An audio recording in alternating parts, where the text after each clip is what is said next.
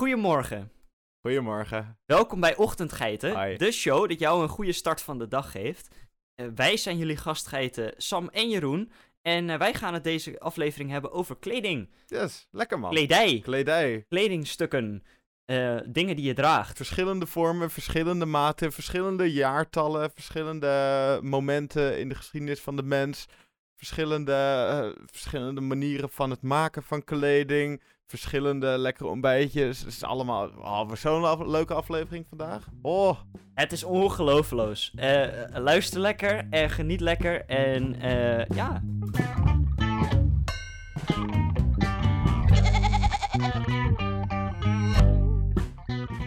Wat heb je een leuk shirt aan vandaag, Jeroen?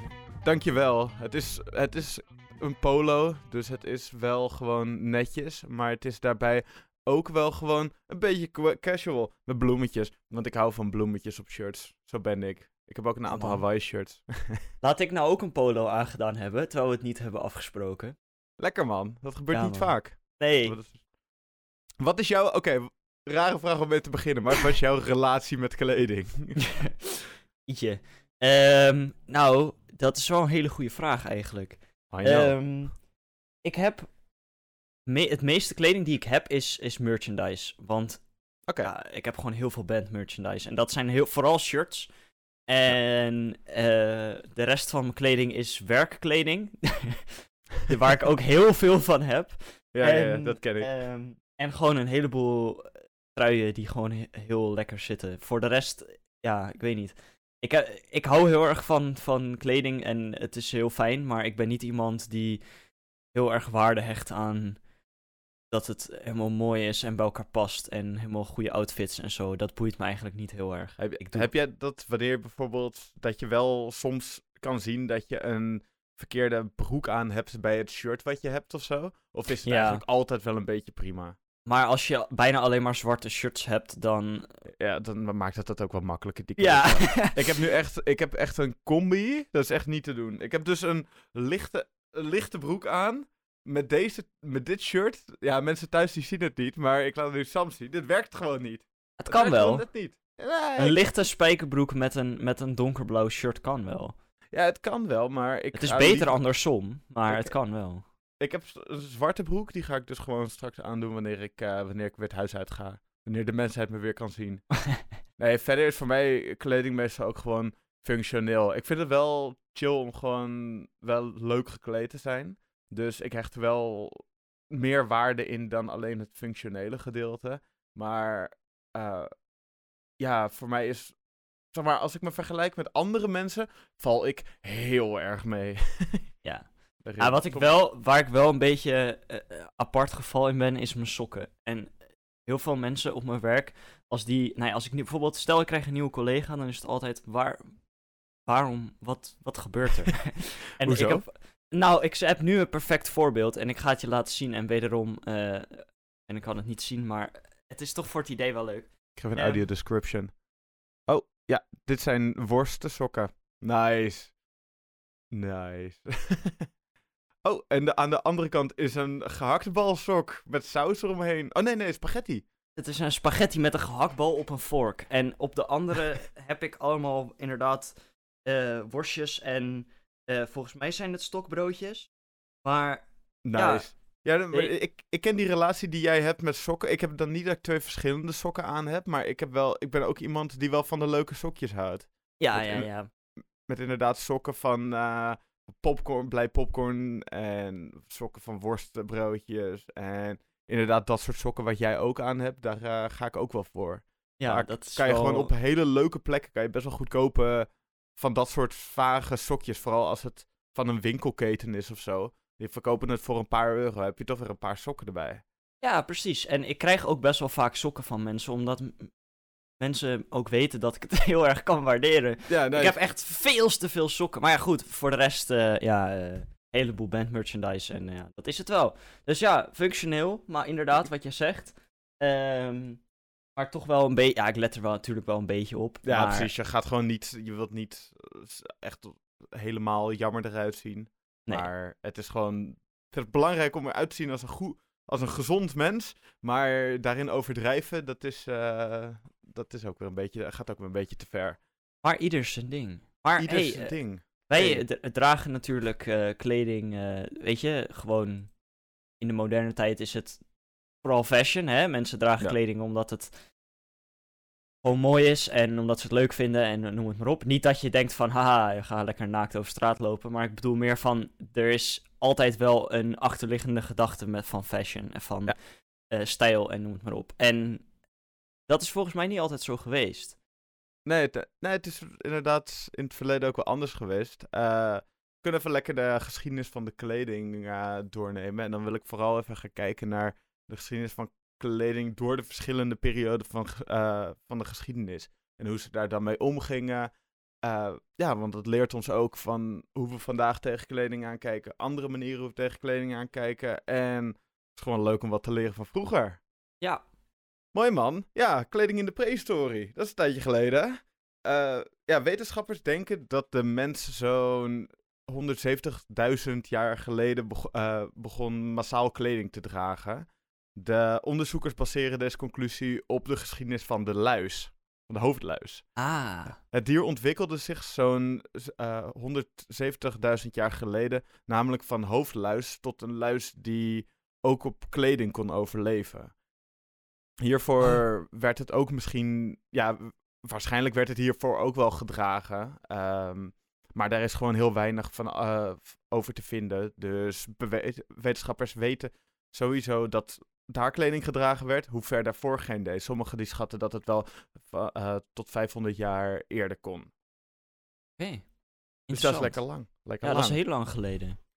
En eh, ja, in het begin, zoals je ook wel kan voorstellen, werd kleding eigenlijk, was eigenlijk niks meer dan gewoon de bescherming tegen omgevingsinvloeden, zoals bijvoorbeeld regen en de kou.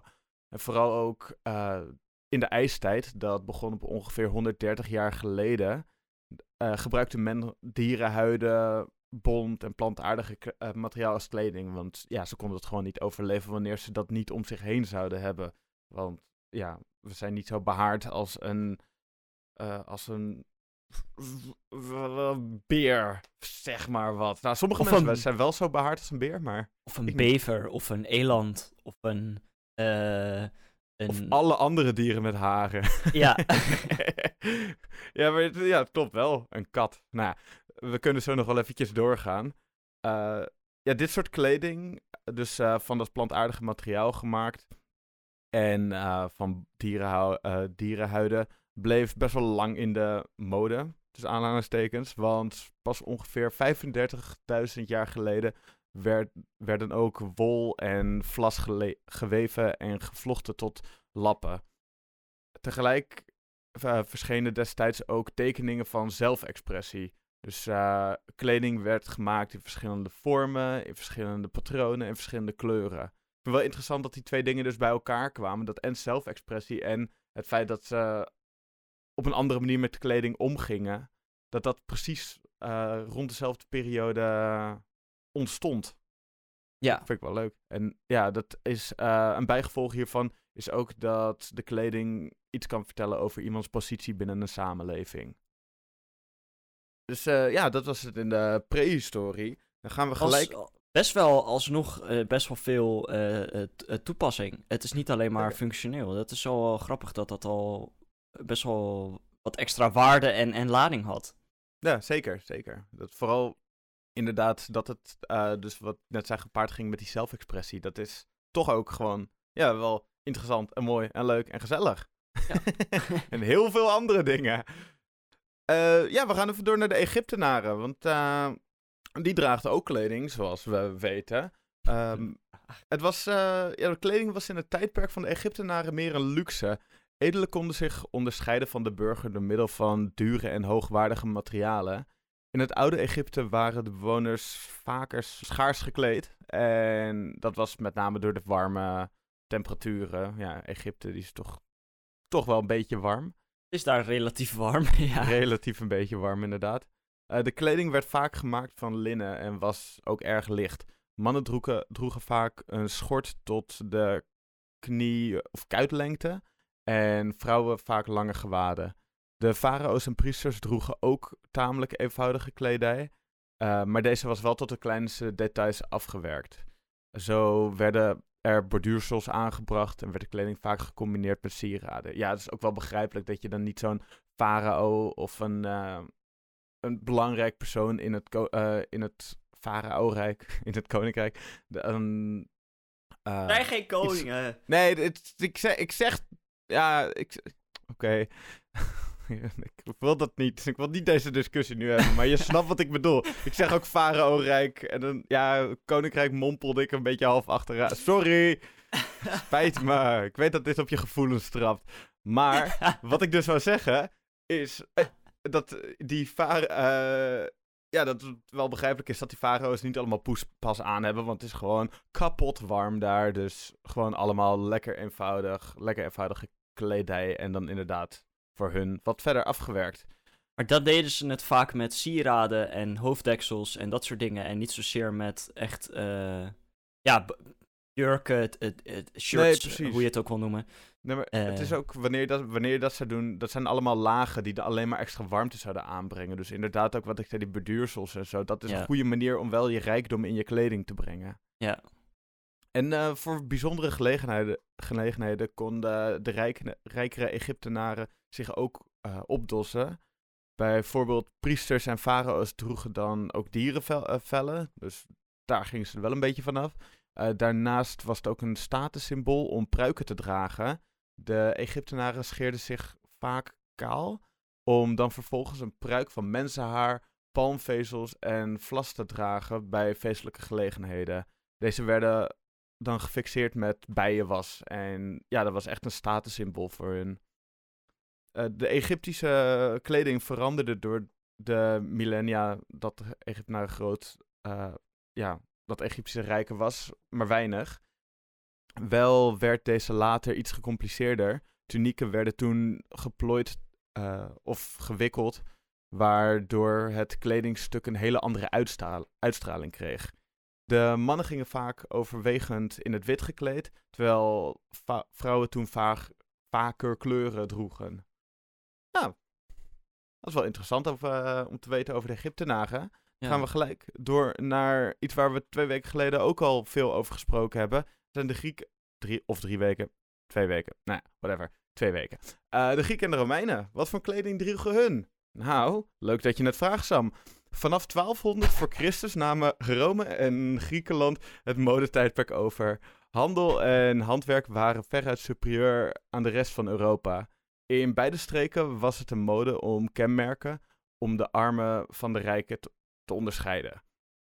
De mensen van het oude Griekenland droegen 30 voor Christus. Oh nee, 200, sorry, 300, zo'n 330 voor Christus. Kleding gemaakt van gedaperde doeken. Dus lekker warm. Uh, zelfs als je ja, zelfs als ze voor het oog niet uh, van elkaar te onderscheiden waren, zijn er nog grote verschillen in de manier waarop de kleding van armen en rijken in elkaar gewikkeld zijn. Dus daar was het wel het materiaal wat vaak hetzelfde gebruikt werd. Maar um, ja, was het de manier hoe het gedragen werd en hoe het in elkaar gewikkeld zijn, dat was hetgene wat wat anders was. Ik kan me dit ook nog wel herinneren van een van de eerste, volgens mij echt mijn allereerste, gewoon letterlijk de brugklas. Um, dat dat werd verteld inderdaad. Dat, dat het wel dezelfde materialen waren, want het was gewoon makkelijk te krijgen. en, precies. En, en dat was voor die temperatuur en omgeving gewoon goed. Alleen inderdaad, de manier waarop het gedragen werd bepaalde de, ja, de status, de en, status et cetera. Yes, wel ja. In uh, Romeinse kleding werd de standaard rondom de Middellandse Zee gebieden. En vrijwel iedereen in Rome droeg een uh, tuniek van linnen of wol.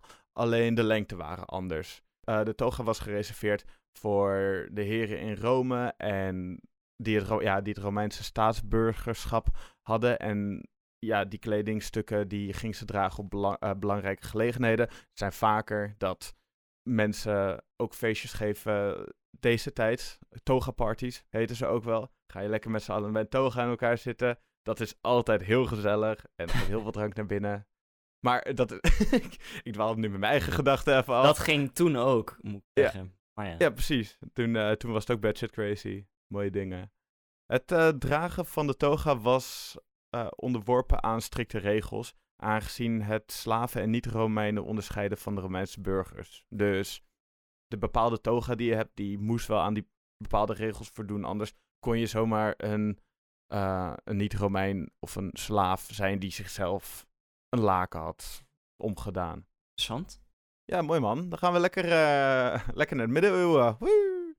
Rond het jaar 600 was de overgang van de oudheid naar de middeleeuwen in volle gang. Ook op het uh, modegebied veranderde er veel. Met het toenemende belang van de kerk werd het steeds belangrijker om je lichaam te bedekken. Uh, kledingstukken uit de oudheid voldeden niet langer meer aan die eisen. Nieuwe kledingstukken met broekspijpen en mouwen ontstonden. Tevens werd er gebruik gemaakt van hemden als onderkleding. De adelen droegen vaak dure, versierde kleding van delicate stoffen, zoals zijde en fluweel. De kleding zou ook erbij bijdragen om macht en rijkdom uit te stralen. Natuurlijk, dat is een beetje elk soort kleding die we, wat we tot nu toe in de geschiedenis gezien hebben, probeert echt die macht en rijkdom uh, van de ondere klasse zeg maar, af te halen. En uh, ja, de kleding van de gewone burger en de arbeiders, die waren dus vooral ook praktisch ingericht. Ja. Uh, rond, rond het jaar 1300 begon de mode wel wat te veranderen. Mannen gingen strakke broeken dragen met daarover een kort jasje. Het is ook wel een wambuis genoemd. Ook kwam de hoepelande in. En dit is een lang en breed overkleed met enorme plooien. Het het overkleed werd vooral gedragen door de adel en had soms ook mouwen die de grond raakten. Dus dat, als je denkt van, het was een hoepenland, dat is zo'n ding wat je wel eens ook in uh, oudere tekeningen ziet. Waarbij als iemand zijn armen spreidt, dat je dan een soort van doeken die uh, aan de mouwen zitten, dat die de grond dan daaronder raken. Ja, je ziet ook heel veel in, inderdaad, wat je zegt, in, in, in kunst uit die tijd, maar ook in beelden en ja, referenties daarnaar, die nog steeds door heel veel, heel veel manieren worden gemaakt, zie je inderdaad ook specifiek bij de mouwen dat die heel, heel ja, breed zijn, kan je het eigenlijk wel noemen. Maar die gaan dan Ja. hangen en dan eh, krijg je inderdaad zo'n beetje wel gaaf effect. Oh ja, en vooral als dat in de wind staat en dat flappert zo alle kanten op. Lekker man. Ja, wel een beetje onhandig als je ook daadwerkelijk iets wil doen. Maar als je niet zo heel veel beweegt, dan is het wel oké. Ik heb dus een, eh, een gewaad thuis met die dat ook heeft. Dat is een, was ooit een Halloween ge- gewaad wat ik gekocht heb. Dus dat heb ik ook een keertje met Halloween aangehad. Maar dan is het soms toch wel irritant dat er twee hele lange sliertuigje eh, armen hangen. Dan gaan mensen eraan trekken, ga je er zelf op staan, bier omstoten. Maar het werkt gewoon net niet handig. Nee, ja, dat is dus wat ik zeg. Het is leuk als je zo min mogelijk doet, maar anders dan gaat het altijd een beetje in de weg zitten. Precies, precies, precies. Eh, nu gaan we door naar de Renaissance. En dan met name de Italiaanse invloed daarbinnen. Tussen eh, 1450 en 1500 volgde de overgang van de middeleeuwen naar de Renaissance. Een nieuw tijdperk brak aan. Yay! Gebeurtenissen zoals de uitvinding van de broek, broekdrukken, boekdrukkunst. Wat een woord. Boekdrukkunst. Broek, broekdruk. Broek. Broekdrukkunst. het, het humanisme. eh, de stijgende welvaart en de ontdekking van het Amerikaanse continent hadden een doorslaggevende invloed op deze periode. Eh, aan het begin van de 15e eeuw volgde de mode van het Bourgondische Hof, dat zich eh, ontwikkelde tot de leidende kracht in Europa. En de koninklijke familie Valois bezat het Huis van Bourgondië. Eh, ja, tal van, ja, een tal van verschillende gebieden en zo. En had hierdoor ook een hele grote mode-impuls. Ze droegen namelijk korte jassen, panties en lange, mantel, eh, en lange manteljassen. Na de dood van de, van de laatste erfgenaam werd niet alleen het huis van Bourgogne, eh, Bourgondië weggevaagd, maar ook de positie als mannequin in Europa. Dus toen was het helaas over met de pret. Eh, hierna volgde al snel de mode-invloed uit Italië. Steden als Florence, Venetië en Milaan werden belangrijke handelsregio's. Heel Europa volgde de invloed van de Italiaanse mode. Eh, de Fransen namen vervolgens het modieuze leiderschap in Europa. En na de 30-jarige oorlog tussen. eh, s- ja, 1618 en 1648, dat waren even de eh, jaartallen. Toen, eh, toen ging Spanje weer eh, met de broek er vandoor. Had, had Spanje de broek aan in... Sorry, Spanje, ik bedoel Frankrijk. Had Frankrijk de broek aan in, in Europa. Eh, En ja, dat is. daar eindigt dan alles binnen de Renaissance mee. Wat vind jij van de Renaissance mode? Zie jij een beetje de steltje voor je, Sam? Ehm, niet heel goed, maar het is een beetje. Ja, het begint wel wat meer te lijken op wat wij. eh, nou ja. Relatief wat meer te lijken op wat moderne eh, kleding is. Ja, precies. dat was Ehm. vooral met die laagjes van jassen en zo. Ja. Dat, is, dat, dat lijkt inderdaad ook heel veel op wanneer je foto's, eh, ik bedoel schilderijen ziet van, niet foto's, vanuit de 17e eeuw begint het steeds meer daarop te lijken. Maar wat ik heel erg heb, en dat is ook wel vooral in de overgang van de middeleeuwen naar de renaissance. Als je, dan heb je iemand en die heeft dan, dan kijk je goed en dan zie je gewoon een stuk of vijf, zes lagen of zo. En dat, Mhm. man, man, man, man, man, ik moet er niet aan denken. Dan ben je 's ochtends, dan ben je eh, drie kwartier bezig met het aantrekken van je kleding, man. Ja, Ja, ze hadden ook niet echt iets te doen in die tijd. Dus ik snap het wel. Ja, ze hadden genoeg. Maar niet zoveel als wij nu. Dus Nee. Dat is, op zich snap ik het wel. En ik van, nou ja, dan ga ik maar gewoon drie kwartier kleding aantrekken. Maar alsnog, man, ik zou er echt Nee. het geduld niet voor hebben. Ja, het- was, het was, dat was ook weer echt. Een, de kleding was volgens mij toen ook weer echt dat statussymbool. Ja. Dus wanneer je mooie, eh, mooie kleding hebt, goed gekleed hebt, allemaal lage, dure stoffen, dat soort dingen, dan ben je van de hoogste status. En mensen willen dat nu natuurlijk. Men, mensen in die tijd wilden elkaar de hele tijd overtreffen. Dat Ja. is ook de reden waarom er zoveel vooruitgang was in die periode. nu nog steeds. Ja, fair, fair enough. Het is eh, nog steeds door aan het gaan. Maar mensen proberen elkaar altijd te overtreffen met eh, dingen. Tegenwoordig zie je wat meer... eh, nou, daar gaan, we, daar gaan we later over lullen. Nu gaan we verder in de geschiedenis. Lekker man. De 17e en 18e eeuw. Rond de 17e en de 18e eeuw was het, was het mode om hoepelrokken te dragen. Eh, ik wil trouwens wel zeggen, eh, we gaan nu even wat sneller door de volgende periodes heen. En we pakken even wat opmerkelijke feiten, want er is zoveel over de kleding te vertellen dat ik er echt niet super, ja, super gedetailleerd in ga. Want daar hebben we de tijd niet voor. Eh, dus we moeten even een paar leuke kiezen. Onder die, onder zo'n hoepelrok, ja, er was zo'n jurk en er zat zo'n stalen hoepel in verborgen. En dat zorgde ervoor dat de jurken nog groter en voller werken. De kleding was daarnaast eh, met pla- plachtige, prachtige pra- patronen versierd. Plachtige platlonen. Oké, ik moet die echt mee ophouden. En erg kleurrijk. Mannen en vrouwen droegen ook vaak pruiken over hun eigen haar. Ja, dat kennen we wel, die beelden inderdaad. Van Ja. mensen die, eh, die pruikjes op hebben. Eh, dan gaan we door naar de 19e eeuw. De industriële revolutie in Engeland. eh, in het midden van de 18e eeuw zorgde voor een verschuiving in de samenleving. Zowel de so- sociale en economische omstandigheden als de leef- en werkomstandigheden veranderden permanent onder invloed van het machinetijdperk. Deze ontwikkeling had ook directe impact op de mode. In de 19e eeuw droegen vrouwen altijd een jurk of een, eh, of een rok. Een broek was alleen gangbaar voor mannen. Eh, ook droegen vrouwen bijna altijd een corset. Eh, en het corset moest zo strak mogelijk worden eh, aangesnoerd, zodat je ja, een slanke westpartij krijgt. En dat was uiteindelijk het ideaalbeeld. Vind ik zo zielig, man. Ja, ik ook. En je kon ook, kan ook helemaal gewoon basically niet ademen. Nee, is niet dat ik er triest. persoonlijk ervaring mee heb. Maar eh, ik kan me wel voorstellen en heb ook wel redelijk veel gelezen en gehoord. Ja. Dat dat echt niet, eh, geen pretje was. Nee, want als je, als je gewoon. Als je gewoon al zelf nu in een te strakke jas zou zitten of iets dergelijks, dan. Je kan je gewoon voelen dat wanneer je aan alle kanten verdrukt wordt. En vooral in de buurt van je taille. Dat je dan gewoon. Ja, al je organen gaan tegen elkaar zitten. En waaronder ook je longen, inderdaad, wat je zegt. En dat, dat is gewoon echt een hel wanneer je dat de hele tijd aan zou moeten doen. Dus Ja. eh, ik heb het te doen met, eh, met de meiden van de 19e eeuw. Ehm, gelukkig was daar de 20e eeuw, want eh, in het begin van de 20e eeuw kwamen steeds meer vrouwen die geen corset wilden dragen. En hierdoor werd de silhouet van kleding ook losser. Dus ja, er werd eigenlijk begin van de 20e eeuw werd officieel afscheid genomen van de wespentaaien. En later werd het ook steeds normaler voor vrouwen om broeken te dragen.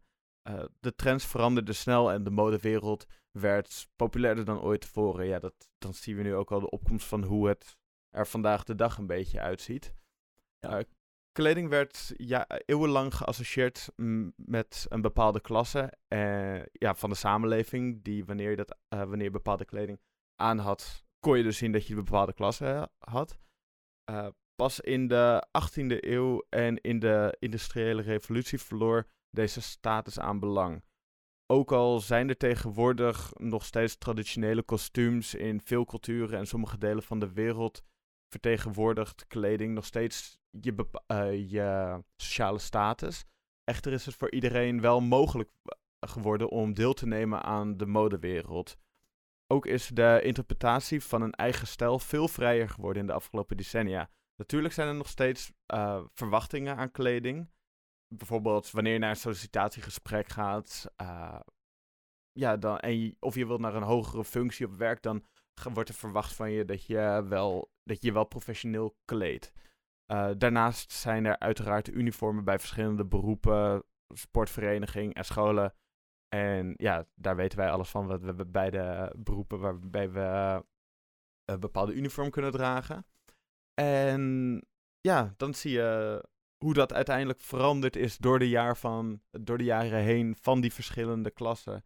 Uh, en het belang daarvan naar het feit dat je nu vandaag de dag soms. Ja, soms. Tegenwoordig wordt ook uh, de kleding die je draagt. Vooral als je bijvoorbeeld een hogere functie ergens hebt. En je hebt juist normale kleding gedaan wordt. Dat. sorry, je gaat normale kleding dragen met, met die hogere functie. Dat is vaak ook omdat je juist meer bij de mensen wil zitten. Dus vroeger was kleding echt bedoeld om die verschillende statussen van elkaar af te houden. En tegenwoordig proberen zelfs mensen met bepaalde statussen, proberen juist aan de hand van kleding naar eh, tussen aanhalingstekens een mindere status te gaan. Ja, tegenwoordig we, praten we sowieso niet meer echt heel erg over statussen, maar ja, ik vind dat wel mooi hoe dat, uh, hoe dat nu de geschiedenis weet hoe dat veranderd is door de afgelopen jaren. En ik vind het wel echt een goede verandering. Ja. Eens? Uh, ja, weinig aan toe te voegen. Lekker man. Nou, dan uh, gaan we denk ik gelijk door naar het ontbijt. Ik, ja, lekker man. We hebben nog een leuk bruggetje hiervoor, want eigenlijk moet altijd wel een mooi bruggetje naartoe komen.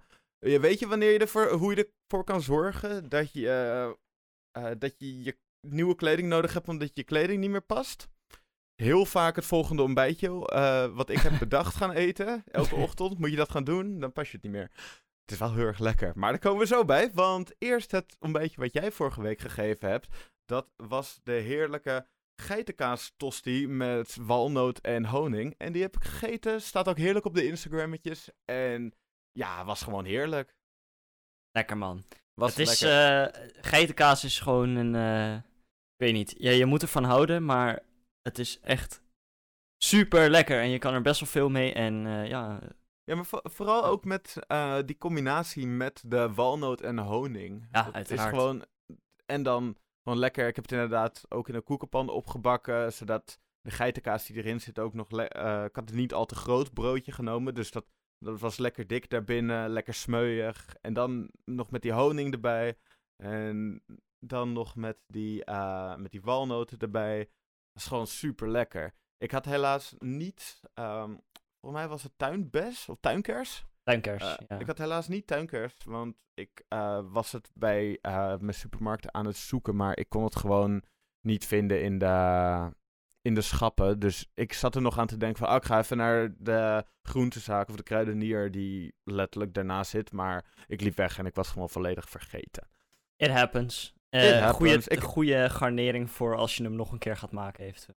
Ja, precies, inderdaad. En het is gewoon uit zichzelf. Is het zonder die tuinker, uh, tuinkers is het ook gewoon best wel heel erg lekker. Dus het is ook niet per se nodig. Het zou het alleen, denk ik, inderdaad nog wel wat lekkerder smaken. Ik heb vanmorgen wat lekkers gegeten, Sam. Ja. Oh, ik heb vanmorgen iets voor me... Ik, ik was gewoon gaan vogelen en ik dacht... ik, ik zat eerst te denken van, oké, zou ik een recept van iets gaan pakken? En ik had al een receptje gevonden. Maar toen bedacht ik van, nee, ik ga gewoon zelf iets maken. Want ik, heb, ik had een heel goed idee in mijn brein. En dan weet, je, dan weet je bijvoorbeeld al dat het fout gaat wanneer ik een goed idee heb. en uh, ik dacht, nee, ik ga lekker, uh, ik ga lekker zelf iets creëren. Um, dat, is, uh, dat is het volgende. Daar heb je het volgende voor nodig. Je hebt één keizerbroodje nodig. Je hebt twee eieren voor no nodig. Je hebt drie plakken ontbijtspek nodig. Je hebt een één trostomaat. Dus niet een trostomaat, maar gewoon één trostomaat. je hebt belegen kaas nodig. Je hebt mayonaise nodig. En je hebt zwarte peper en paprika poeder nodig. Hoezo lach je nou? Ik bleef hangen op de trostomaat. Oh, de trostomaat. en dat bedoel ik ook niet van de, van de omroep, uh, van de Nederlandse omroep Tros. Hoe de, oh, dat niet de trostomaat, maar de trostomaat. ja. Wat? Hoe, wat? Hoe bedoel je? wat ik bedoel. Oké, nee, je snapt niet wat ik bedoel? Nee, natuurlijk niet. Oké, ik, ik zei, dan moet je luisteren naar wat ik zeg, Sam. Ik zei niet een tros tomaten, maar een trostomaat. Dus niet, zeg maar, zo'n tros waar tomaten aan hangen, maar gewoon eentje daarvan. Want één, één tomaat van een tros, van een tros tomaten heet een trostomaat. Oké, ik denk dat ik Sam kapot gemaakt heb.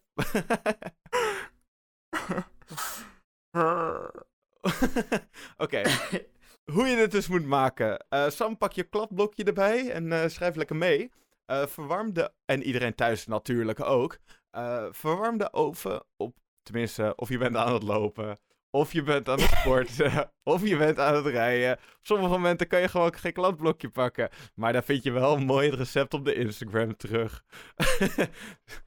Sam is steeds verder aan het sterven. Lekker man.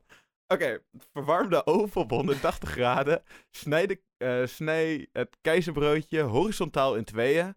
Beleg de helft van de broodjes beide met kaas. En ja, leg deze in de oven van 180 graden. Uh, ga ondertussen de uh, tomaat snijden in, in, horizontale plakken. Sommige mensen die snijden het ook in verticale plakken. Doe dat niet. Er valt alleen maar vocht uit. En het verdelen van het vruchtvlees is ook best wel moeilijk wanneer je een paar stukken hebt met geen vruchtvlees en de rest allemaal met heel veel vruchtvlees. Uh, dus doe gewoon normaal en ga horizontale plakken snijden. Dat wil ik er eigenlijk mee zeggen. Uh, leg je daar de gesneden tomaten even weg. En jij de gesneden trostomaat even weg. En ja, die heb je pas later weer nodig. Verhit een koekenpan op middelhoog vuur met een beetje boter. En bak daarin het spek totdat het uh, ja, lekker gebakken is. Haal ze hierna uit de pan en leg ze even apart. Terwijl het spek bakt, kan je, moet je denk ik wel de, is waarschijnlijk wel de kaas op de keizerbroodjes in de oven al gesmolten. Dus die haal je er in tussentijd ook even uit. En, oh nee, wat je trouwens beter kan doen, is ze nog even in de oven laten. Uh, maar de oven gewoon lekker uitzetten. Blijven ze nog wel lekker warm. Lekker man. Uh, laat de pan waar het spek in heeft gezeten op het vuur. En laat het vet van de spek en de boter er nog wat langer in zitten. Kluts twee uitjes, uh, uitjes, eitjes in een kom en giet het af in een pan. Roer dit direct door elkaar en blijf roeren, zodat je uiteindelijk een heerlijke roerei overhoudt. Doe het vuur dan uit en zorg ervoor dat het roerei op een hoopje terecht uh, ja, komt te liggen want dan verliest het niet al te veel warme, uh, warmte. Want we gaan nu bouwen. We gaan er namelijk een burger van maken. We doen het kontje van, de kazige keizer, van het kazige keizerbroodje eerst. En daarna doen we er, daar doen we dan twee of drie plakken tomaat op. Hangt een beetje af van de grootte van de tomaat. Uh, doe hier dan een heel klein beetje mayo overheen. Niet al te veel, maar gewoon lekker een beetje mayo. Uh, dit gaat er namelijk voor zorgen dat het roerei wat je er daarna op doet, uh, beter vast blijft zitten. Nadat je het roerei erop hebt gedaan, doe je er nog lekker wat zwarte peper overheen en wat paprika poeder. En daarna weer een heel klein beetje mayo voor die extra stevigheid. Hierboven komt dan het spek te liggen, wat ik al zei, drie plakken spek, uh, heerlijk. En daarna maak je het af met de top, met de top van de kazige keizerbrood. En geniet er maar. Ja, het is... eh, Dat is echt heel erg nice. ja, het, Ik ga het niet allemaal kunnen onthouden, maar dat Nee, gaat wel ik- goed komen. Ik, ik, ik stuur het recept, komt goed. Want eh, ik was dat vanmorgen aan het maken. Ik was gewoon een beetje... ik was naar de winkel gegaan. Ik had het, eh, ik had het allemaal... Ik had het gewoon in mijn hoofd of zo, wat ik ging maken. En hetgene wat ik, ging, wat ik gemaakt heb, is ook gewoon uiteindelijk zo lekker geworden. Het is gewoon echt een soort van ontbijtburger met roerei erin, in plaats van een patty. En, oh ja, het is trouwens, eh, ik raad het ook even aan om, voordat je het je mond in probeert te stoppen, om het even goed aan te drukken, want het is wel een grote berg, omdat je natuurlijk die twee eitjes er ook op hebt. Ehm, maar nog even bij dat aandrukken is het ook belangrijk dat je merkt wanneer je roerei heel erg los van elkaar zit. Ik vind het vaak lekker als roerei nog een heel klein beetje aan elkaar plakt. Eh, een beetje snotterig is. Eh, zorg erbij dat je, wanneer je het, wanneer je het, zeg maar, wanneer je de burger indrukt, dat je dan van, eh, van buiten naar binnen werkt, want dan valt er zo min mogelijk ei uit. Lifehack. Wauw. Dus dat. Ehm, nogmaals, het, ik heb het dus vanmorgen gegeten. Super lekker. Gaat op de Instagram ga je, de, eh, ga je het receptje terugvinden.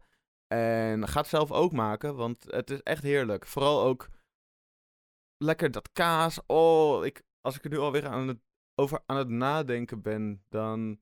Oh, lekker man. Ik ben dus in... Dus even, by the way, ik schrijf het even aan de kant. Geniet van het recept. Ik ben op YouTube ben ik nu in een burgerfuik beland. Oh jee. Dus ik vind Dat is gevaarlijk. ja, dat is heel gevaarlijk. ik ben ehm, van alles en nog wat over hamburgers eh, krijg ik binnen elke dag. En dat is met name van het YouTube-kanaal First We Feast. Ik weet niet of je bekend bent met dat YouTube-kanaal. Ja. Zeker. Die, die hebben de Hamburger Show en die hebben Burger Scholar en die twee series. Daar, ja, dat vind ik heerlijk. Dus toen ik, toen ik dat gisteren aan het kijken was, toen dacht ik ook van... Ik ga even morgen een ontbijtje maken wat geïnspireerd is op dat. Dus dat heb ik ook gedaan. Dus Nice. eh, dat is geïnspireerd door eh, First, eh, First We Feast. Lekker man. hey, klinkt goed. Is ook goed. Ik ben benieuwd. En we gaan weer een klein stukje terug ehm, naar waar we het over hadden. En dat is namelijk kleding. Maar weet je, kleding is, heeft zich natuurlijk ontwikkeld door de tijd. Maar er is daarnaast, het moet ook gemaakt worden. En daar is een, een bepaalde ontwikkeling in gekomen die niet heel goed is. En daar ga ik het over hebben. En dat is eh, eh, fast fashion. En een aantal mensen weten al wat het is.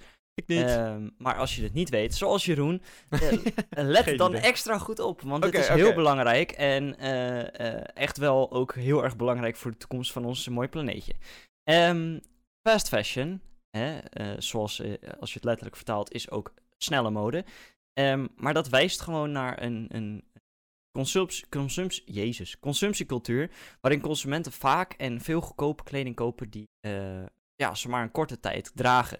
Nou, Eigenlijk ja. is dat, dat al een vrij logische eh, verklaring. En, maar dat gaat veel dieper dan dat. Ehm, dat gedrag wordt eh, gefaciliteerd en aangemoedigd door bedrijven die via Ja, online dataverzameling snel modetrends oppikken en daarna in recordtijd kleding produceren en verkopen. Eh, de term fast fashion die dook voor het eerst op in een artikel in eh, de New York Times uit 1998 of 89. Hier kan niet eens meer tellen man. 1989.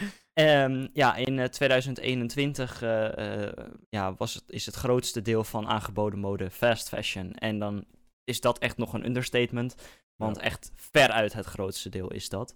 Ehm, in 1989 signaleert een eh, journalist dus in de New York Times dat de nieuwe Spaanse modeketen Zara ehm, iedere week eh, nieuwe zendingen kleding uit eh, Spanje ontvangt. Dat de winkelvoorraad elke drie weken wisselt en dat het 15 dagen duurt voordat een nieuw ontwerp in de winkel ligt. En betitelt dit als fast fashion. Vanaf Ja. 2000 eh, wordt de term fast fashion algemener. Tot eh, 2000 werd het aanbod van kledingzaken vooral bepaald door de ontwerpen die op de internationale catwalks te zien waren. En eh, door de mode-industrie vertaald werden naar eh, gewone kleding eh, die de consument kan kopen. Maar vanaf 2000 gaat de consumentenvraag eh, meer en meer het aanbod van de kledingwinkels bepalen. Ehm, dankzij eh, internet zijn consumenten op de hoogte van wat beroemdheden dragen en kunnen bovendien winkelketens als de Zara, maar ook H&M en eh, noem het maar op, heel snel trends opsporen en ervoor zorgen dat de mode-items snel ook in de winkel komen te liggen. Ja, zeker ook vooral met, eh, met gewoon targeting en targeting van mensen en daar makkelijk over adverteren, makkelijk voor zorgen dat het in de winkel ligt. Gewoon alles zo makkelijk maken. Ja, de strategie van uh, fast fashion bedrijven ligt op het uh, verminderen van de processtappen en hun doorlooptijd, wat bereikt wordt door elke stap van ontwerp tot verkoop zelf te beheren. Betekent dus dat als je iets koopt bij een grote uh, kledingwinkel, dan kan je er ook wel van uitgaan dat het hele proces door hun beheerd wordt. En er worden heel vaak argumenten gegeven van, ja, die winkel die verkoopt kleding die door slavenarbeid wordt gemaakt. Bijvoorbeeld, hè, ik noem even een ja. extreem voorbeeld. Ehm, en dan werd in het begin vaak gezegd van, eh, door die bedrijven van ja, maar daar hebben we mee te maken. En uh, ja, dat, uh, daar kunnen wij niks aan doen. Maar dat is absolute onzin. Nee, want zij zijn gewoon letterlijk de producenten. Het hele proces van A tot Z wordt door hun beheerd. Dus ja. dat is gewoon altijd onzin. Um, de term voor uh, dat zelfbeheren daarvan is just-in-time uh, toeleveringsketen. En dat is ja, de artikelen die worden na productie direct verkocht zonder dat er voorraad aangehouden hoeft te worden. Dus ze bedenken het, ze maken het en het wordt instant gewoon allemaal verkocht. Ja. Um, dat kan omdat ze elke week of elke drie weken uh, alweer met een nieuwe collectie komen.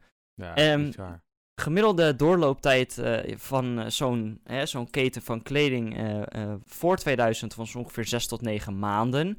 Van ontwerp totdat het in de winkel ligt. Dus dat is het hele proces. Um, winkels werkten met twee collecties, zomer- en wintercollectie. Nou, dat is allemaal nog wel redelijk bekend. Ehm, maar in een fast fashion aanvoerketen wordt dit proces teruggebracht naar 4 tot 8 weken. Zo. Um, en dat gaat dus een heel stuk sneller. En waar de, uh, ja, bijvoorbeeld H&M de kleding nog in Oost-Azië laat maken, kiest uh, Zara voor locaties dichterbij in Turkije, uh, Marokko, Portugal en Spanje om zo ook de transportafstand te beperken. Ja, ik hoorde ook dat inderdaad Turkije, dat daar, uh, is, dat daar echt 2 miljoen mensen gewoon aan, die, aan het maken van kleding zitten. Die werken in kledingfabriek en zo. Ja, ik zal zo meteen nog een getal noemen met hoeveel mensen er in totaal uh, uh, aan kleding werken. En dan schrik je mm helemaal. Um, veel kledingbedrijven hanteren gelijktijdig dus twee aanvoerketens. De conventionele en de minder modegevoelige kledingstukken. De basics, zoals ze dat noemen. Um, en dat is iets wat voor een langere periode kan lopen. Dus voor een half jaar uh, of langer. Um, en dan heb je dus... Het feit dat iets al basic genoemd wordt en als langere periode aangeduid wordt als een half jaar, dat is eigenlijk, zegt het al heel veel.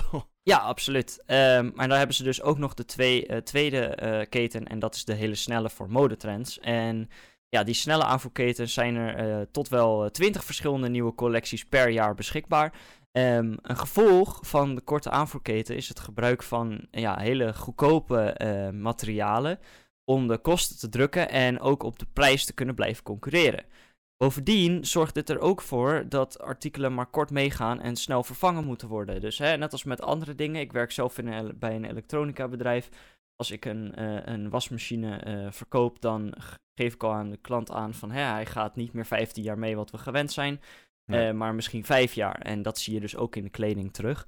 Um, ja. Ehm, oh, dat zie je heel erg in de kleding terug. Ik, je ziet het ook echt voor je neus gebeuren met bepaalde kledingstukken die je eerder draagde en... Of droegen. Nou, ja, uh, maar die dan... Waar je echt jaren mee door kon gaan. En als je er tegenwoordig van hetzelfde merk eigenlijk hetzelfde product koopt, dan gaat dat een stuk minder lang mee. Ik heb dat met een bepaald broekenmerk die gewoon vroeger veel betere broeken maakte. En nu, nu ga, ja, ben ik er van veel te snel doorheen. Ze maken het er echt voor. Dat is echt verschrikkelijk. Ja.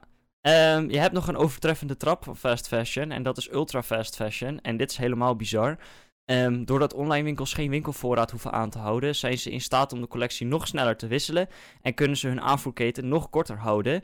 Uh, bedrijven als uh, Boohoo en ASOS kunnen binnen 10 dagen een kledingstuk van ontwerp in de webshop krijgen. Uh, het Chinese Shine heeft dit zelfs weten terug te brengen tot 3 dagen. Um, deze webshops maken gebruik van algoritmes, logischerwijs, uh, die op social media speuren naar kleding die door de beroemde influencers wordt gedragen, waarna ontwerpers de ontwerpen voor deze kleding namaken. Vaak vindt de productie in eigen land plaats en in lage aantallen van soms maar 150 stuks. Deze worden eerst in de webshop getest en als het aanstaat in grotere aantallen gemaakt. Uh, ook wordt uh, soms eerst een afbeelding in de website getest nog voor het product geproduceerd is. Zodra de af vraag afneemt, wordt de productie direct gestaakt. Um, ja, bizar hoe dat gaat. Ja. Um, bedrijven maken op social media dus reclame voor hun kleding, sturen op grote schaal kleding naar influencers die het op hun social media kanalen promoten en maken collecties samen met bekende influencers. Bedrijf als Ezels voegt per week 5000 nieuwe kledingstukken toe aan de website. Uh, Shine plaatst dagelijks 1000 nieuwe producten op de website. Um, dus dat is, ja, dat is gewoon bizar. Dat, uh, ja, is even in de term van ver vervuiling, waar ik zo meteen ook nog op terug ga komen. Ja, um, is dat echt bizar. Um, vanaf ongeveer 1980 zijn bedrijven CNA, Zeeman en Vibra die kleding tegen lage prijzen kunnen gaan aanbieden. Uh, doordat de productie ervan verplaatst wordt naar lage lonenlanden als China, Bangladesh en Indonesië. Waardoor bij consumenten de eerste gewenning aan uh, lage kledingprijzen kon ontstaan. Als ja. vervolgens rond 1990 uh, fast fashion bedrijven als H&M en later dus ook Zara, maar ook Primark uh, meerdere uh, collecties per jaar tegen bodemprijzen gaan aanbieden, neemt het aantal kledingstukken dat mensen jaarlijks aanschaffen ook flink toe.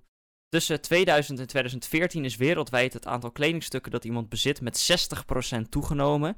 Zo. Uit verkennend onderzoek, dus niet bevestigd, maar verkennend onderzoek is gebleken ja. dat de Nederlandse consument jaarlijks zo'n 46 nieuwe kledingstukken koopt. Dat is uh, gemiddeld uh, 143 kledingstukken in totaal heeft. En Dat per jaar veel. ongeveer 40 kledingstukken wegdoet. Dat is echt heel veel. Eh, het Ik kom- aantal. ik kom eh, daar echt niet bij hoor. nee, kom ik ook niet. Ik heb kleding die ik al eh, zeven jaar heb. Ehm, Ik ook. het aantal eh, keren dat een kledingstuk wordt gedragen voordat het niet meer wordt gebruikt, is wereldwijd met 36% gedaald in vergelijking met 2005. Dus dat is 17 jaar. Ehm, maar dit is gemeten in volgens mij 2021, dus eh 16 jaar. Nou ja. Er zijn ook wat oorzaken van. Eh, er zijn best wel wat eh, oorzaken die de fast fashion eh, cultuur versterken. In de tweede helft van de 20e eeuw is het besteedbaar inkomen heel erg toegenomen. Het percentage van het inkomen dat aan kleding wordt besteed in, is in Europa van 5 tot 10 procent van het besteedbaar inkomen gedaald naar 2 tot 5 procent van het besteedbaar inkomen. Mensen kunnen er dus meer geld aan uitgeven en dus ook daardoor meer kopen.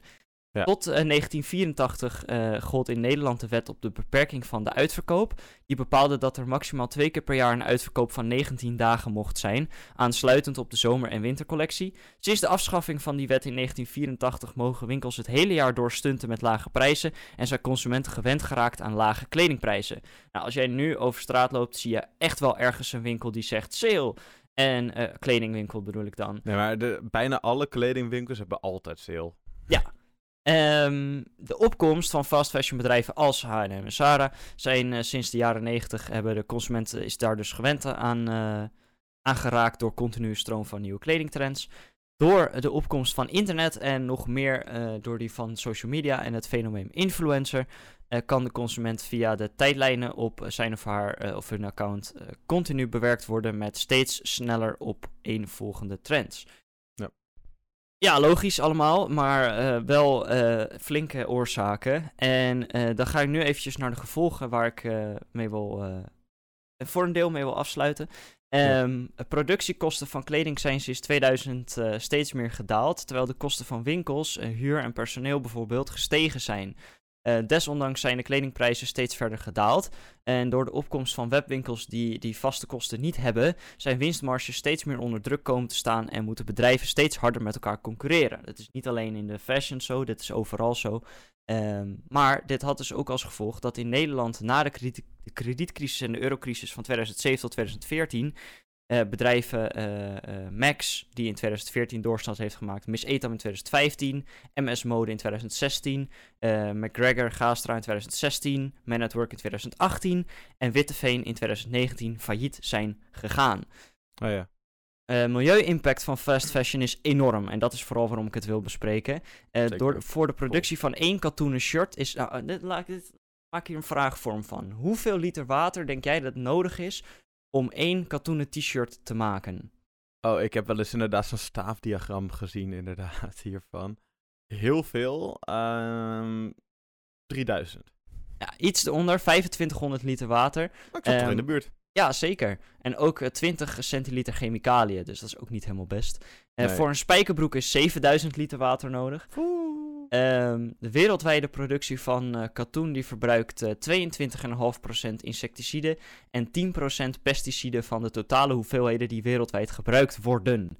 Jeetje, wat de hel. Ik wil ook even terugkomen op dat water. Het is toch bizar dat wij voor een spijkerbroeken die wij eh, gaan dragen, dat we daar dus blijkbaar zeven, eh, 7000 liter water voor nodig hebben. En dat heel normaal vinden om daar per jaar meerdere van, eh, van te kopen. En ook wanneer ze niet helemaal kapot zijn of dat soort dingen, om ze dan weg te doen. Ja. Terwijl er fucking men- eh, mensen in andere delen van de wereld zijn eh, die gewoon... En terwijl water zelf in Nederland kan ook soms best wel voor sommige mensen al redelijk duur zijn. Dat, dat, dat mensen gewoon geen water hebben. Dat is toch bizar. En vooral omdat Ja. dat ook gemaakt wordt in een land als Bangladesh. Waar mensen dus geen water hebben.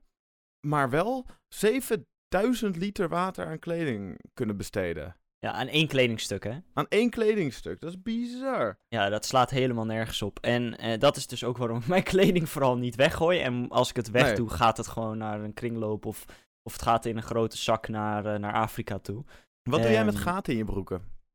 Ehm, eh, ik heb niet echt snel gaten in mijn broeken, maar als Oh, ik ze heb, dan, eh, ja, dan vroeger liet ik ze altijd gewoon dichtmaken. Ja, Nu heb ik het redelijk geleerd om het te doen. Eh, ik, ik, nou, wat ik zeg, ik heb het niet echt, maar als het gebeurt, dan ga ik even naar mijn ouders huis om met de naaimachine.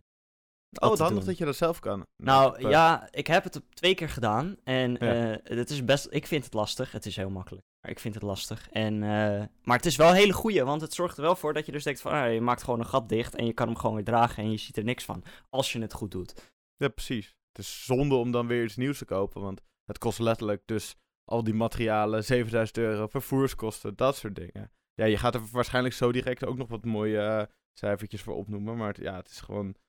Het is gewoon maak, maak gewoon je shit. Ja. Van de 950 miljoen kledingstukken die in 2017 op de Nederlandse markt kwam, laat ik eventjes inzinken, 950 miljoen kledingstukken, ehm, werden er 790 miljoen verkocht. Dat betekent dus ook dat 160 miljoen kledingstukken onverkocht bleven, wat in feite verspilde ja. grondstoffen betekent. Verwachting is dat het getal verder zal oplopen door fast fashion. Hè, dat is veel meer eh, eh, gaat doen. Ja. Eh, in Nederland gooien we bovendien eh, per jaar eh, 235 miljoen kilo textiel weg. Waarvan eh, eh, slechts 28 kilo in kringloopwinkels belandt. Dit is een meting uit 2018. Ehm, van de 40 kledingstukken die elke Nederlander per jaar wegdoet, gaan er 24 naar het afval. Ja, terwijl het gewoon nog gedragen kan worden. Ja, Ehm tering ultra zonde. fast fashion kan alleen lage prijzen aanbieden door lage personeelskosten. Ook wel een hele belangrijke. Eh, doordat de marges onder druk zijn komen te staan, wordt het eh, ma- maakpersoneel eh, steeds slechter betaald. In Aziatische kledingfabrieken maken naaisters vaak werkweken van 60 tot 90 uur. Dit, eh, dit eh, beperkt zich niet tot de lage lonenlanden in Oost-Azië en het Midden-Oosten. In 2020 onthulden Britse eh, kranten dat in de fabriek van fast fashion bedrijf eh, Boohoo eh, in, eh, in Leicester werknemers, eh, veelal immigranten ook zonder verblijfsvergunningen, onder slechte omstandigheden werkten en slechts 3,50 pond per uur betaald kregen, terwijl het minimumloon in Groot-Brittannië 8,72 pond is. Bizar. Dat in, in, en dan is het gewoon in Engeland hè, waar het Ja. gebeurt. Ehm, ja, om het eh, even eh, te kunnen herkennen, samenvattend, kenmerk van fast fashion. Kledingproductie is zo kostenefficiënt mogelijk, dus je zal goedkope kleding hebben. Ehm, er is een hoge omloopsnelheid door zich te snel opvolgende collecties. Merk je dat een bedrijf heel veel nieuwe kleding heel snel toevoegt, dan weet je dat het om fast fashion gaat. Productie vindt eh, plaats tegen te lage lonen. Dat is heel lastig om te achterhalen, maar wel vaak te koppelen aan de rest van de kenmerken. Ehm, en de milieu-impact is veel te hoog. Ehm, ja. Het is, eh, het is bizar. Ehm, Ja, fast fashion, ook wel belangrijk om te weten. Het is dus niet per definitie goedkope kleding of bepaalde kledingstukken. Het gaat om een consumptiecultuur. En die wordt gekenmerkt door hoge mate van consumptie en een snelle wijze van afdanken. En eh, dat is eh, mede mogelijk gemaakt door de bedrijven die dat doen. Zoals, zoals ik net al genoemd had, H&M, Zara, noem het maar op. Zeker. Het is gewoon... Zij, zij spelen op een hele goede manier in, in op het systeem. Ja, want. Het, sys- sys- sys- jeetje. het systeem, zoals het nu in elkaar zit, eh, die staat ertoe dat je blijkbaar dus in een andere deel van het land, waar eh, gewoon mensen als bijna als slaaf kan behandelen. En hier gewoon rustig eh, dat doorstuurt naar bijvoorbeeld Nederland. En dat hier allemaal mensen zitten te juichen om eh, alle mooie nieuwe kleding die, er is, eh, die hier te vinden is. Ik schrik wel echt ook van de grote hoeveelheid van kledingstukken die er per gemiddelde Nederlander doorheen gaat. Want Ja. ik weet van mezelf dat gewoon, ik doe één keer per jaar, doe ik dan voor de zomer, ga ik dan even kijken in mijn, eh, in mijn kast of nog alles past of iets dergelijks. En het is bijna altijd dat er gewoon hetzelfde, hetzelfde in ligt eh, van een jaar daarvoor. Alleen misschien een paar dingetjes eruit en, en drie nieuwe dingetjes erin of zo. Maar bij mij gaat dat totaal niet snel. Die, eh, ik koop totaal niet snel nieuwe kleding of iets dergelijks. Maar ik vind het feit dat het gemiddeld dus wel zo'n hoog aantal is, vind dat, dat, daar schrik ik wel een beetje van, zeg maar. Maar het gaat dus ook niet alleen om kleding snel wegdoen. Het gaat vooral om waar je kleding vandaan haalt. dat eh, in dit ja. geval. Want op het moment dat jij dus wel gewoon zegt van... Hè, eh, ik, ik koop maar drie of vier kledingstukken per jaar. Maar je koopt het wel bij de Ja. bedrijven die eh, fast fashion hanteren. Dan ja, is het nog steeds minimaal. Maar dan ben je alsnog aan het meehelpen aan de, de rotzooi. Nee, Ehm, dat, dat, dat is ook zeker waar. En ik zou er eigenlijk, zou ik er wel, nu ik dit ook nog een keertje extra hoor en zo, ik weet dit ook wel en ik weet hoe, wat voor een fucked up consumptiemaatschappij we hebben en hoe veel grondstoffen dat kost wat, eh, van de bodem en van de aarde zelf. Eh, ik ga er wel wat meer op letten weer. Want ja, dat, dan koop ik maar wat, eh, wat duurdere kleding of zo. Maar dan hou ik wel. Dan ga ik wel af van een systeem wat nu nog in stand gehouden wordt. Ehm, heel goed om te weten. Er is ook iets dat heet slow fashion. En dat is fantastisch. En dat is nieuw. En dat is, eh, nou ja, nieuw. Sinds 2007. eh, relatief nieuw dus. Ehm, Mhm. Als tegenbeweging van fast fashion is dus vanaf 2007 het fenomeen slow fashion ontstaan. Geïnspireerd door de slow food beweging uit 1980 in Italië. Eh, die begon als reactie op de fastfood levensstijl. Ehm, door een drama als het ineenstorten van het Rana Plaza complex in Bangladesh in 2013, waar 5000 mensen werkten in textielfabrieken, eh, voor onder andere Primark en eh, eh, 1000, eh, of 1134 van hen omkwamen, werden consumenten zich bewuster van de misstanden in de kledingindustrie en kwam er meer aandacht voor slow fashion. Onderzoeker Kate Fletcher, die de term slow fashion introduceerde, stelt dat het in feite gaat om een alternatief productie- en consumptiesysteem. Het gaat bij slow fashion niet zozeer om minder en minder vaak kledingstukken kopen, zoals ik net ook al zei, Ja. als wel om een geheel andere visie op kleding. Duurzaamheidsaspecten als de levensduur van een kledingstuk, de milieubelasting en de arbeidsomstandigheden bij de productie zijn aspecten die van belang zijn voor de slow fashion consument. Evenals het zelf repareren of aanpassen van kleding. En Ja. kleding een tweede leven geven via ruilen of verkoop op kringloop, websites of gewoon überhaupt bij een kringloop. Wel fijn dat er nu websites voor zijn. Ik ga een voorbeeld geven. Je hebt Vinted, dat is een Europese website. Daar eh, ja, kunnen eh, eh, duizenden mensen hun soms nooit gedragen kleding verkopen. Ja. Kopers van, van kleding van bijvoorbeeld Zalando, een van de grootste fast fashion bedrijven, kunnen kledingstukken waar ze op uitgekeken zijn bij het bedrijf inleveren en een korting krijgen op nieuwe aankopen. Ehm, Zalando biedt op de site meer dan 100.000 pre-owned kleding opnieuw te koop aan tegen lagere prijzen. Kritiek hierop zou kunnen zijn dat het inleveren van kleding voor korting op nieuwe kleding fast fashion in stand blijft houden. Daar ben ik het ook volledig mee eens. Ja. Ehm, en kijk daardoor dus ook gewoon echt goed uit waar je het alsnog vandaan haalt. Want ook al denk je, ik ben vet goed bezig en ik haal het van een kringloop eh, site, eh, kan het alsnog terechtkomen bij een bedrijf die eh, fast fashion ja, stand houdt. ja, precies. Ehm, dat is eigenlijk een beetje het einde van het verhaal over fast fashion. Maar ik heb wel nog een paar feiten die ik wil noemen over kleding vanaf het jaren 70. Die Mhm. eh, wel heel erg interessant zijn om te weten. Ehm, ja, van eh, eh, wat ik net al noemde, een, vanuit die, dat wat je weggooit, die hoeveelheid kledingstukken. Ehm, dat is echt 68 pond textiel per jaar. Ehm, Hmm. Wat ook wel interessant is, binnen de industrie eh, ehm, is 85% die de kleding maakt, is een vrouw. Ehm, en dat zijn in totaal ongeveer 47 miljoen mensen eh, die in de kledingindustrie werken. Dus de kleding maken. Eh, Ja. Dat is wel bizar. Er is ook heel veel ongelijkheid en intimidatie, voornamelijk naar de vrouwen toe.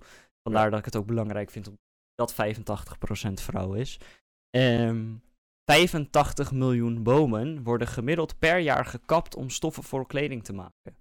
Ehm, we hebben het eerder al wel over bossen en bomen en alles gehad. Dus eh 85 miljoen is daar wel een groot deel van. Ja. Ehm 80% van de tijd draag je ook maar 20% van je garderobe. Dat geldt natuurlijk niet voor iedereen, maar eh, dat is wel een gemiddelde. En let daar dan dus ook op ehm, dat als je wat koopt, dat je het ook wel koopt omdat je het gaat dragen. En niet eh, omdat je denkt van, oh, het is goedkoop, het is op sale, ik kan het wel gebruiken. En het dan vervolgens één of twee keer per jaar draagt. Ja. Ehm, bijna 7 miljoen Nederlandse vrouwen van 15 jaar of ouder kopen in een jaar tijd ongeveer 150 miljoen kledingstukken. Ehm, en dat is Oh. een... eh, in mijn brein was het echt zo van... Wow, dat is wel heel veel voor één vrouw. Maar eh, het was in totaal. 7 miljoen, ja. Ehm, een gemiddelde Nederlander geeft per jaar 706 euro aan kleding uit. Dat is Zo. exclusief de schoenen. Eh, dus dat is ook wel een flink bedrag. En ook wel iets om bij, eh, bij stil te staan. Ehm, en ook dus, wat we eerder al noemden, de meeste kleding uit fast fashion wordt ontworpen om uit elkaar te vallen, zodat je sneller weer een nieuw koopt. Ehm, Ja. En eh, de eh, kledingwinkels van fast fashion hebben elke week dus een nieuwe collectie. eh, om jou het gevoel te geven dat je, dat je iets cools hebt en iets unieks hebt. Ehm, ja, ik zei eerder eh, eh, eh, 7000, maar ongeveer tussen de 7000 en 8000 liter water kost het om een spijkerbroek te maken. Ja, ik, kan, ik kan dat gewoon niet eens. Dat is bizar hoeveel dat Nee, is. dat hoeveel water dat is, is echt niet te bevatten inderdaad. Ja, om daarop aan te sluiten is katoen het meest waterverslindende gewas ter wereld. Het tekent voor 2,5% van het wereldwijde watergebruik. Ehm, en dat is maar één plant. Dus dat is echt, eh, ja, ook weer eh, bizar. Ja, Ehm, ik wilde dan, net zeggen, bizar. eh, het wassen van onze kleding brengt meer milieuschade met zich mee dan het productieproces, terwijl het productieproces al heel veel schade aanbrengt. Een gemiddeld gezin uit Amerika wast 400 liter wasgoed per jaar.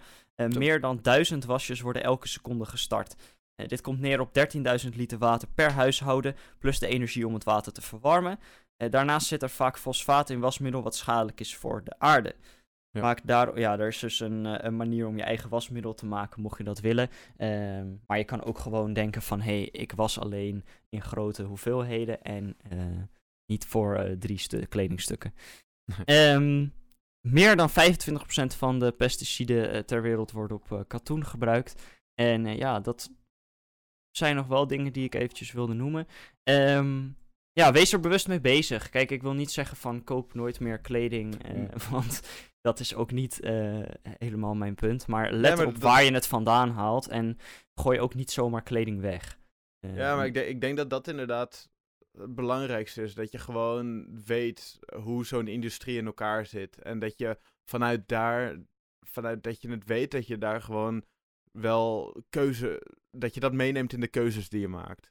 Er is heel veel bekend inmiddels over voedsel en wat dat doet met de aarde. Hè. Eh, dat, en ook in andere dingen dat dat heel slecht is voor de aarde en, en, en ook überhaupt voor mensen. Want hè, daar Ja. zit ook heel veel mis in.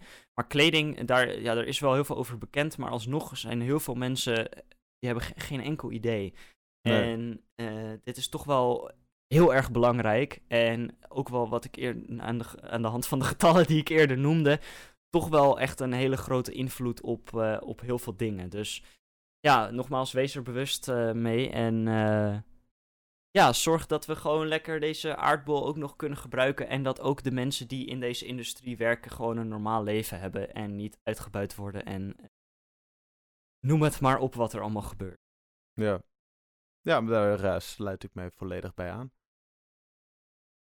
Nou, eh, wij gooien het, het eh, lekkere, fantastische recept op de Instagram. Eh, ik ben echt ontzettend benieuwd hoe het, hoe het is. En dat hoor je natuurlijk volgende week. Ehm, ja, geniet van het heerlijke weer, want dat is het, absoluut. Ja. Ga lekker Ehm, buiten, even een stukje wandelen, ga even een stukje fietsen en ga ondertussen eh, een van onze eerdere afleveringen eh, luisteren, want we hebben er eh, voldoende om nog even, tussen, om nog even doorheen te graven. Je bent, we zitten nu op aflevering 24, allemaal gemiddeld een uurtje, dus we hebben nu een dag vol. Ja, Lekker man. dat is ook wel iets bizars om te bedenken. We hebben Ja. een hele dag aan podcasts. Lekker. Ook wel een mijl- mijlpaal eh, om te Zeker. halen. Hey, eh, iedereen een hele fijne week, een fijne dag, fijn leven. Succes met je werk, met eh, school, mocht je daar nog mee bezig zijn. En eh, geniet vooral lekker van je vakantie. Eh, als je nog ergens heen gaat, doe voorzichtig, maar geniet er wel volop van. En ehm, Ja. Echt bij ophouden. lekker man. Lekker Eh, man. Verder, eh, ja, wat ik zeg, eh, eh, geniet van je dag. Yes, veel plezier. fijne dag. Oh ja, en geniet eh, nu van de outro-geit die je hoort.